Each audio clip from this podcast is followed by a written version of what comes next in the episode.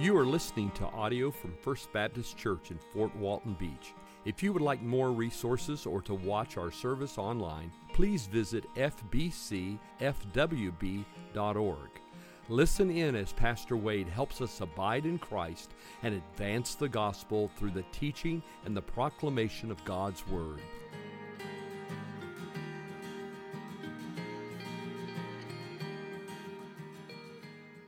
Well, we've made it to Ezekiel chapter 23. We're going to look at chapters 23 and 24 tonight.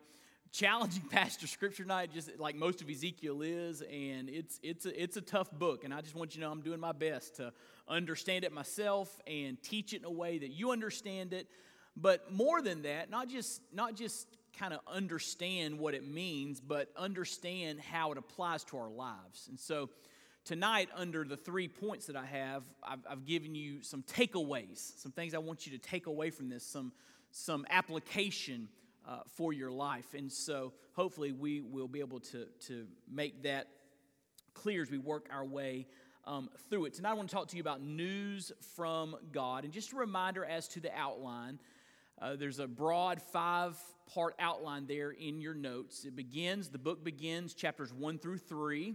With the prophet's call, as I've said many times during this study, because of God's people rebelling against him and worshiping false gods, he sent a nation, the Babylonians, to overthrow the Jews in their homeland. And the Babylonians came in waves, and each wave they would take thousands of Jews back with them to Babylon. It's called the Babylonian captivity or the Babylonian exile. And Ezekiel was a priest who was one of those taken into captivity back to Babylon. And during his time there, God called him to preach to the Jews who were there in captivity. But not only to preach to them, but to preach about the rest of the Jews who were back in Jerusalem and Judah. And so keep that in mind as we go through our teaching tonight. But in chapters 1 through 3, God calls Ezekiel to this prophetic ministry. The second part of the outline concerns a message of judgment for Jerusalem and Judah. That's chapters 4 through 24. So we will finish this section of the outline tonight. We're going to finish chapter 24 tonight. That's part 2 of the outline. And the next time we're together, we'll start part 3, which consists of a series of messages for foreign nations. So he starts talking to the Ammonites and the Moabites and different nations and has messages for them as well. And then part 4 is a message after the fall of Jerusalem, after he allowed the Babylonians to overthrow that city completely, burn it to the ground. He has a message for his people related to that. And then part 5 is a vision of restoration for his people and for really the world. And we'll talk about that when we get there. Here's a summary statement. Say, Pastor Wade, what's the book of Ezekiel about? How would you summarize it? Well, if you look there in your notes, Kendall Easley says, from exile in Babylon, Ezekiel's stunning visions and startling symbolic acts, we're going to see a symbolic act tonight, were prophecies for the Israelites to teach God's sovereign plan over them in the history of his kingdom so that they shall know that I am the Lord. Even though God had allowed the Babylonians to overthrow the Jews and take them into captivity, God wanted them to know, I'm not done with you yet. And I've got some things for you to learn. But no, I'm not done with you yet. Know that I am the Lord. Even in the midst of this judgment, even in the midst of this captivity, turn to me. I'm the one you should worship. I'm the one you should trust. I'm the one you should depend on during this time. So that's a summary statement as to this book. And in chapters 23 through 24, he comes to the end of this message of judgment for Jerusalem and the surrounding area of Judah. There are 3 types of news that God has for his people. 3 types of news that God has for his people. First, we see troubling news. There's some troubling news, and it starts there in chapter 23. So look there with me, chapter 23, verse 1. Ezekiel says, the word of the Lord came to me. That means that God came to Ezekiel, said, I've got a message for you to speak on my behalf. So the word of the Lord came to me, Son of man, there were 2 women, the daughters of one mother. They played the whore in Egypt. That's strong language, and a lot of Ezekiel's language is very strong because he's trying to get their attention, and this means that they were unfaithful to God. That's what he means by that phrase. Even in Egypt, when they were under Egyptian oppression and bondage, they turned to the Egyptian gods instead of turning to the one true God. So he says they're unfaithful. They played the whore in their youth, he says. He says in verse 4, Oholah was the name of the elder, and Oholibah, these two sisters, was the name of her sister. They became mine, and they bore sons and daughters. As for their names, Oholah is Samaria, and Oholibah is Jerusalem. So the Lord uses this family imagery of two sisters to speak of the nation of Israel, to speak of the Jews. If you look there in your notes, Oholah, the first sister, this is a made-up person, all right, that God's using to represent. Oholah represents the northern kingdom whose capital was Samaria. So just a little bit of history about Israel. After the death of Solomon, who was the son of David, king of Israel, a king arose, the son of Solomon, named Rehoboam. Rehoboam was an unwise king, and because he was unwise, 10 of the 12 tribes rebelled against him. When that happened, the kingdom of Israel divided into two different kingdoms. The northern kingdom, which is commonly called Israel throughout that time period, and the southern kingdom, which is referred to as Judah throughout that period. Now, the northern kingdom, called Israel, had as its capital Samaria, and God calls this northern kingdom, the 10 tribes that rebelled against Rehoboam, calls this kingdom Oholah. Oholah. Now, the word Oholah means her tent. Her tent. That's what the word means. And here's what he means by that. When the northern kingdom rebelled against Rehoboam and established their own kingdom, because they no longer had access to Jerusalem and the temple and the priesthood and the sacrificial system, they began to cobble together their own religion, their own places of worship, their own priesthood, and they began to mix with their religion other religions, other pagan ideas and gods, and it was kind of this syncretistic mishmash of religion, but they had their own places of worship. They didn't come to Jerusalem to worship. So the word Oholah means they had their tent. They had their place where they worship, their own sanctuary, priesthood, idols, and shrines. But then he mentions Oholibah, and he says in verse 4, Oholibah represents Jerusalem, or the southern kingdom. Oholibah represents the southern kingdom whose capital was Jerusalem. And the name Oholibah, I mean, if you're looking for kids' names, children, grandchildren, Oholibah, but Oholibah, it's a joke. Oholibah, if your name's Oholibah, I apologize. Hopefully there's no Oholibahs in here. But Oholibah means my tent is in her. My tent is in her. So here's what God's saying. Oholibah is the southern kingdom, Jerusalem. That's where the temple is. The primary place of worship is there in Jerusalem, in the southern kingdom of Judah. My tent is in her. So it speaks of God dwelling among his people there in the temple. And so he has these two sisters, Oholah, the northern kingdom, Oholibah, the southern kingdom. And his point is they are both unfaithful. Now, the northern kingdom fell before the southern kingdom. The northern kingdom was very, very wicked. They had something like 17 kings, and every one of them was wicked. And because of their rebellion, because they worshiped false gods, God allowed the Assyrian Empire to come and overthrow the northern kingdom. Now, that happened before the Babylonians came and overthrew the southern kingdom. So, watch this. The southern kingdom got to watch the northern kingdom being judged for their rebellion.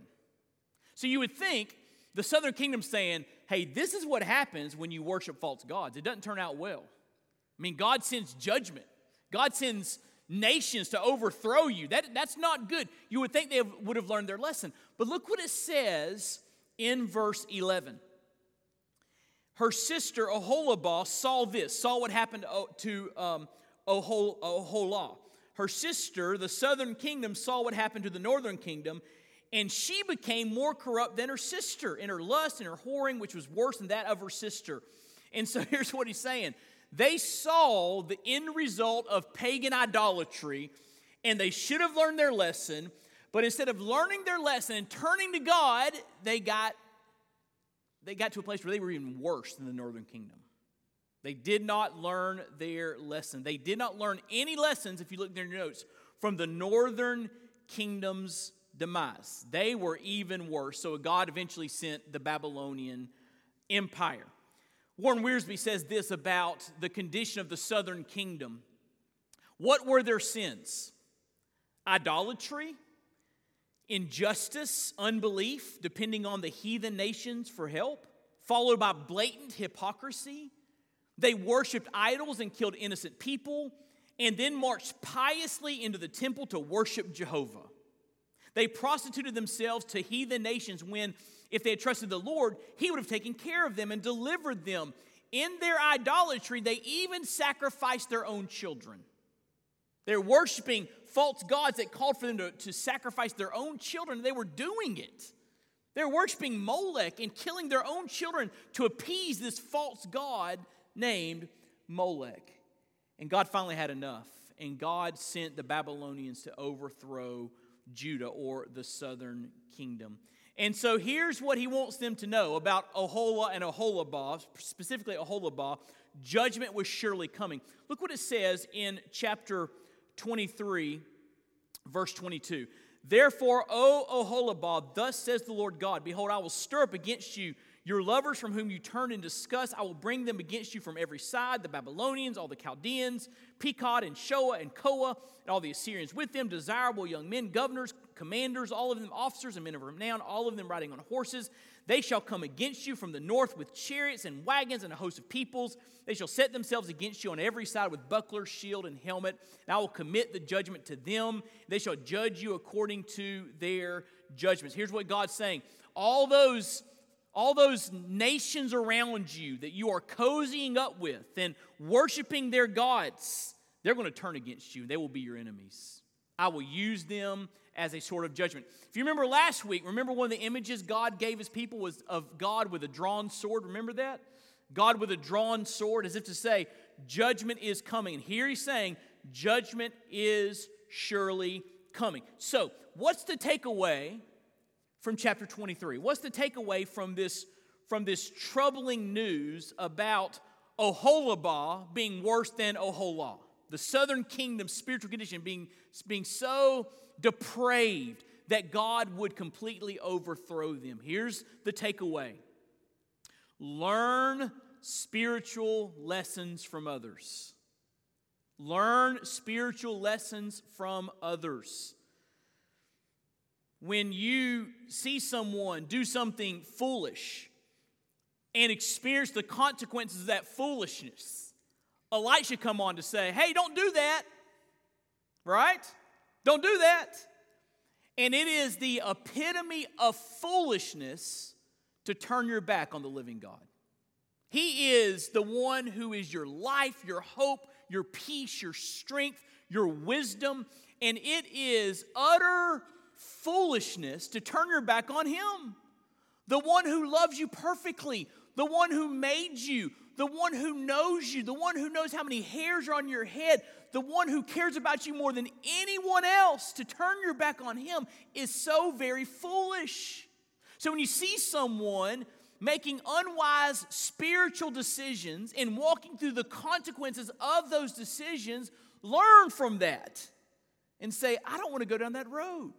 I don't want to experience what they're experiencing. I want to turn to the Lord and walk with Him and worship Him and live for Him. I don't want to have to learn these same lessons the hard way. Learn spiritual lessons from others. In fact, you may wonder, why is there so much detail about the Jews and their ongoing cycles of rebellion in the Old Testament? I mean, there's just so much information. You just keep reading. It's like page after page. 1 Corinthians 10 says, it's for us to learn from. It's for us to say, you know what? We shouldn't be like that. We shouldn't turn to false gods. We shouldn't trust other people or other things. We should keep our focus on God and worship and follow Him alone. So learn spiritual lessons from others. The southern kingdom did not learn from what they saw happen in the northern kingdom. Oholibah did not learn from Oholah. And both of those kingdoms were very unfaithful to God. Number two, not only is there troubling news, there is breaking news. Breaking news. living in the cable news cycle that we live in today, you know what that's like. The banner comes on, whatever your favorite channel is, breaking news. And what happens? You kind of sit up and you kind of lean forward. What are they about to say? What's going to happen of import here? In fact, I remember, I don't know why I remember this, but one of my memories from childhood is we were watching something on TV, and this was before all the cable news stuff. We were just watching one of the channels, and all of a sudden, President Reagan broke in. And he was sitting there in the Oval Office, and he began to explain why they were shooting cruise missiles at Libya and Gaddafi. You remember that?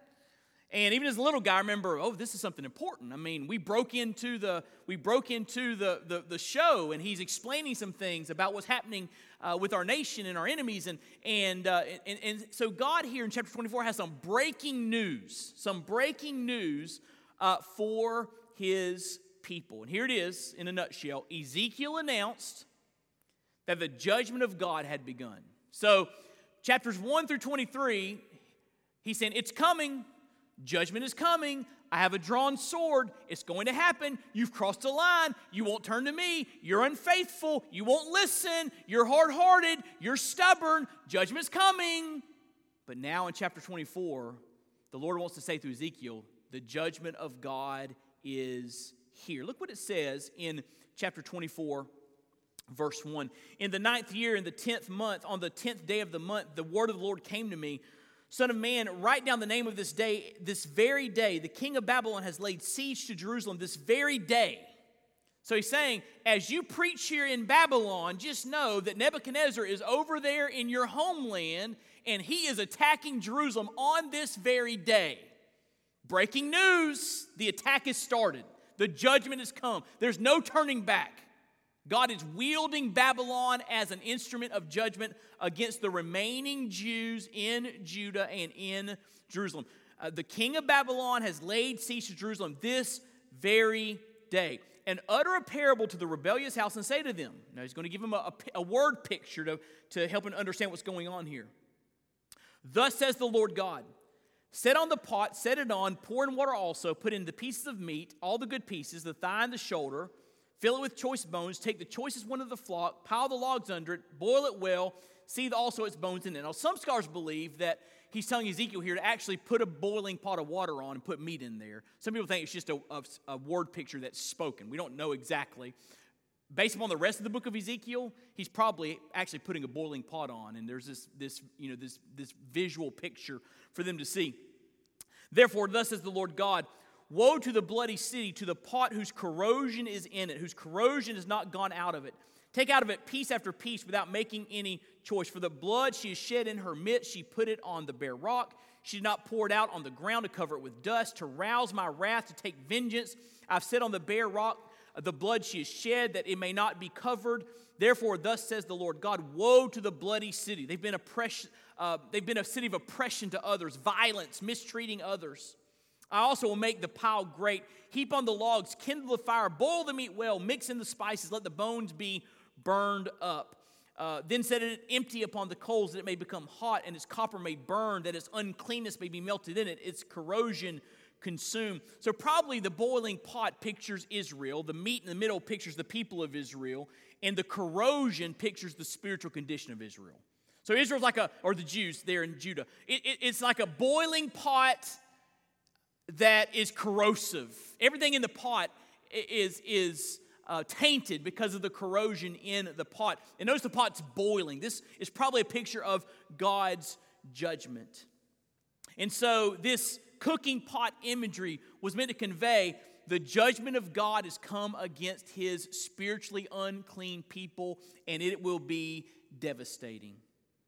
Christopher J.H. Wright says this, the message of the cooking pot then was unmistakable.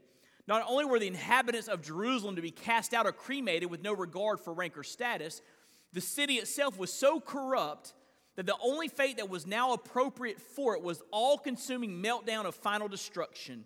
The fire had been lit, said Ezekiel, this very day. So the boiling pictures the fire of judgment. And by the way, there was literal fire. When the Babylonians came into Jerusalem in 586 BC, this very day that Ezekiel says, They burned the temple down. They burned other buildings down. They burned the walls down. I mean, they used fire as an act of destruction. So this is breaking news. Now, remember, this is before the days of cable news networks and satellites and cell phones and any of that. And so when Ezekiel says, this very day, the judgment has begun. This very day, Nebuchadnezzar is attacking Jerusalem. The people would say, well, how do we know that? Like, how do we know that's what's happening? So God's going to give them an indicator that this is really happening. God highlighted the truthfulness of this news by making Ezekiel mute. Fast forward to the end of chapter 24. Look what it says in verse 25. As for you, son of man, surely on the day when I take from them their stronghold, their joy and glory, the delight of their eyes and their soul's desire, also their sons and daughters, on that day a fugitive will come to you to report to you the news. So he's saying there's coming a day soon where someone's going to escape from the destruction that Nebuchadnezzar will bring. He's going to come to the Jews in exile, in captivity, in Babylon, and tell you about this. And he says, on that day, your mouth will be open to the fugitive, and you shall speak and no longer be mute. So your muteness will be a sign for them, and they will know that I'm the Lord. So that implies that after Ezekiel says, this very day Nebuchadnezzar is attacking Jerusalem, God made him mute. He couldn't talk anymore. And he would not be able to talk until a fugitive showed up and said, gather around, gather around. I just escaped Jerusalem, and the Babylonians burned it to the ground. The temple is gone. The walls are gone. It's destroyed. And when that happened, when someone came to report the veracity of this announcement, then Ezekiel would be able to talk again. So his muteness was an indicator, hey, this is really happening. And when someone comes in and tells you it really happened, you're going to know that I always speak what is true. So, breaking news. The day of judgment has begun. Now, what's the takeaway? What do we need to take from this? You and I should be warned that once judgment begins, there's no stopping it. There's no stopping it. I'm going to talk about the appropriate response when judgment comes in just a few moments. There is a way we can respond. But when God decides to send his judgment against an individual, against a family, against a church, against a nation, when people turn their back to him and God decides to show his power and get their attention and God sends judgment, there's no saying, hey, can we stop this, God? It's too late. You've crossed the line. You've ignored his warnings. You've ignored his truth. And once judgment begins, there is no stopping it. That is the takeaway. And certainly, listen, certainly there are eternal implications to this. Because the Bible teaches if someone dies without Jesus, if someone dies and they don't have a relationship with Jesus Christ, never experiences salvation, never experiences forgiveness, then they will spend eternity in judgment in that awful place called hell. And when that happens, when someone steps out of this life and goes to an eternity of separation from God, it's too late. There's no changing things. God tells us, turn to me. I love you. I'll save you. I'll forgive you. Don't step into eternity unsaved when I want to save you, because if you step into eternity unsaved, it's too late. There's no second chances, no redos, no do-overs. It's too late. Judgment is going to happen, and it will happen for eternity. And so that's the takeaway. Be warned that once judgment begins, there is no stopping it. But third and last, there's some heartbreaking news. There's troubling news and breaking news, but third and last, there is some heartbreaking news, and it involves Ezekiel and his personal life. Look what happens in verse 15 of chapter 24. The word of the Lord came to me, son of man, behold, I'm about to take the delight of your eyes away from you at a stroke. Yet you shall not mourn or weep, nor shall your tears run down. Sigh, but not aloud. Make no mourning for the dead. Bind on your turban, put your shoes on your feet. Do not cover your lips, nor eat the bread of men. So I spoke to the people in the morning. The evening, my wife died. On the next morning, I did as I was commanded. Now, this is hard. This is heavy. Here's what the Lord says. Your wife's about to die. And it calls her here the delight of his eyes. He loved his wife, treasured his wife. And he says, when she dies, I don't want you to mourn in any public way. I don't want you shedding tears or wailing. I don't want you eating the food that people bring to your house, the morning bread. You know, they bring you food and to try to comfort you. I want you to wash your face, put on your turban, and do not mourn. You say, that is really, really tough. I mean, why would God tell Ezekiel, don't publicly mourn the death of your wife? I mean, this is really heavy. Well, if you look there in your notes, the fact that Ezekiel displayed no grief was intended to get the people's attention. Because look what it says down in verse 24. Thus shall Ezekiel, his lack of mourning, the loss of something very precious, someone very precious. Thus shall Ezekiel be to you a sign according to all that he has done you shall do. When this comes, you shall know that I am the Lord God. So the fact that he's not mourning publicly over the loss of his wife was meant to be a sign to get the people's attention. Okay? There's a reason behind this sermon that he's going to preach by not mourning. So wait, what is the lesson? Why did he want to get the people's attention? Just as Ezekiel's wife was the joy of his life, look what it says in verse 16. I'm about to take the delight of your eyes, verse 16. The temple was the joy of the Jewish people. Look in verse 21.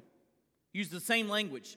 Say to the house of Israel, thus says the Lord God, behold, I will profane my sanctuary, the pride of your power, the delight of your eyes, the yearning of your soul. Same kind of language.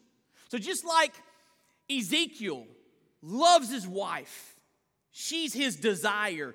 Oh, you people, you Jewish people, you are so proud of the temple. It is the desire of your eyes. You feel a similar way. So you're about to lose something very precious when Nebuchadnezzar levels the temple. Just like Ezekiel lost his wife, you're about to lose the temple. That's the point that he's making. And just as Ezekiel did not publicly mourn, the people were commanded not to publicly mourn. He says, don't cry, don't wail. Don't go through the outward public motions of mourning. And look what he says to the people in verse 22. And you shall do as I have done. You shall not cover your lips, nor eat the bread of men. Your turban shall be on your heads and your shoes on your feet. You shall not mourn or weep, but you shall rot away in your iniquities and groan to one another. This shall Ezekiel be to you a sign. Here's what God's saying. Just like I commanded my prophet not to mourn when he lost the desire of his eyes, his wife. I'm commanding you as a people not to mourn when you lose the desire of your eyes, the temple. Everybody see that? The parallel there? Now, here's the question. Why did God not want his people to mourn the temple? Why did he want them to stoically face the reality that their temple was destroyed? Why do you use Ezekiel as this object lesson of stoically facing the loss of something very, very precious? The call to forego mourning was meant to convey that they deserved the judgment, which is a precursor to repentance. I'll say it again. The call to forego mourning was meant to convey that they deserve the judgment, which is a precursor to repentance. So in other words, when they hear about the destruction of Jerusalem, they couldn't say, that's not fair. They would have to say, God's told us it's coming.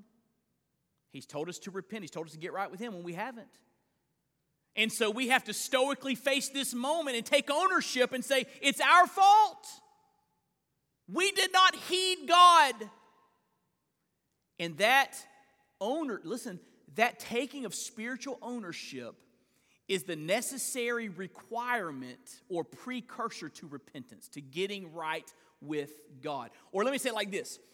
If God is not your number one priority, if he's not first in your life, you'll never get right with him if you don't recognize, you know what? Things are not like they ought to be in my life. He's not my number one priority. I'm not I'm not living for the Lord. I'm not seeking Him. I'm not pursuing Him. Take ownership.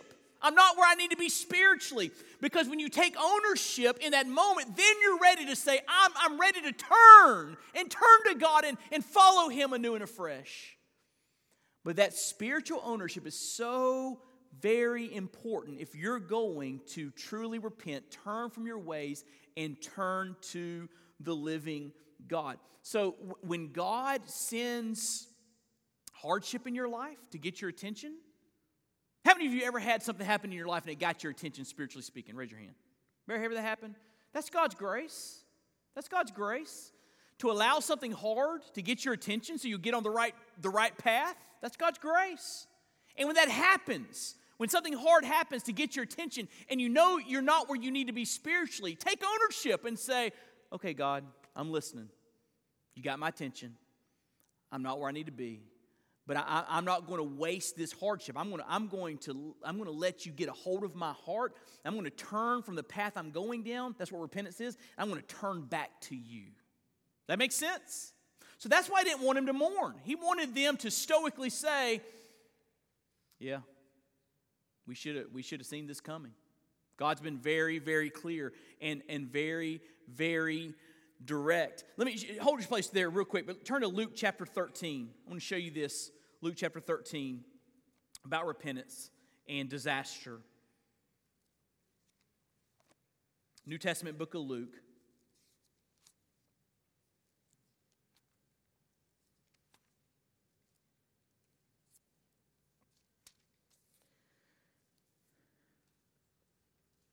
This is the ministry of Jesus. There were some present at that very time who told him about the Galileans whose blood Pilate had mingled with their sacrifices. In other words, Pilate had carried out a political act to put down a rebellion among the Galileans, and many of the Jews in Galilee were killed by Pilate, this military action. So they come to Jesus to ask him about it. Hardship has hit our nation. And here's how Jesus answers in verse 2. Do you think these Galileans were worse sinners than all the other Galileans because they suffered in this way? No, I tell you, but unless you repent, you will all likewise perish. And then Jesus mentions another disaster. Look in verse 4. Or those 18 on whom the tower in Siloam fell and killed them, do you think that they were worse offenders than all the others who lived in Jerusalem? No, I tell you, but unless you repent, you will all likewise perish. Here's what Jesus is saying. When you see something hard and difficult and destructive, and you see people going through very difficult times, learn the lesson. Learn the lesson that, hey, I need to be right with God. Let those hard things get your attention. Let things like devastating hurricanes get your attention, and overwhelming floods, and pandemics. And those things that happen in our lives that are hard, let them get your attention and make sure that as you walk through this life, you are living for Jesus and not living according to wrong priorities. So look at your takeaway under heartbreaking news. And this is where we end with a message of hope, because this is the end of the message to Judah and Jerusalem. It's been tough. Let the pain of spiritual failure lead you to spiritual renewal. Let the pain of spiritual failure lead you to spiritual renewal. There is not one verse in the Bible that indicates that God will refuse repentance. If we repent and turn to Him, He will embrace us and heal us and restore us, but we've got to repent. Over in James chapter 4, it says, if we draw near to God, guess what? He draws near to us. And so if you ever find yourself in a season of life and it's marked by spiritual failure, you're not living for the Lord. Things are not like they ought to be. Jesus is not your focus. You're just going through the motions. You're dry. You're stagnant. You're in spiritual neutral. If you ever find yourself like that, then say, you know what? This is not where I want to be. Let God get your attention and turn to Him anew and afresh. And you can't imagine the healing power of the Spirit of God, which will pick you up and put you back on your feet and get you back in the game serving King Jesus. Amen?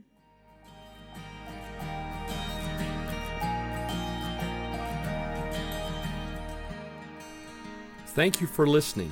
We pray you've been encouraged and inspired by God's Word. May the Lord richly bless you.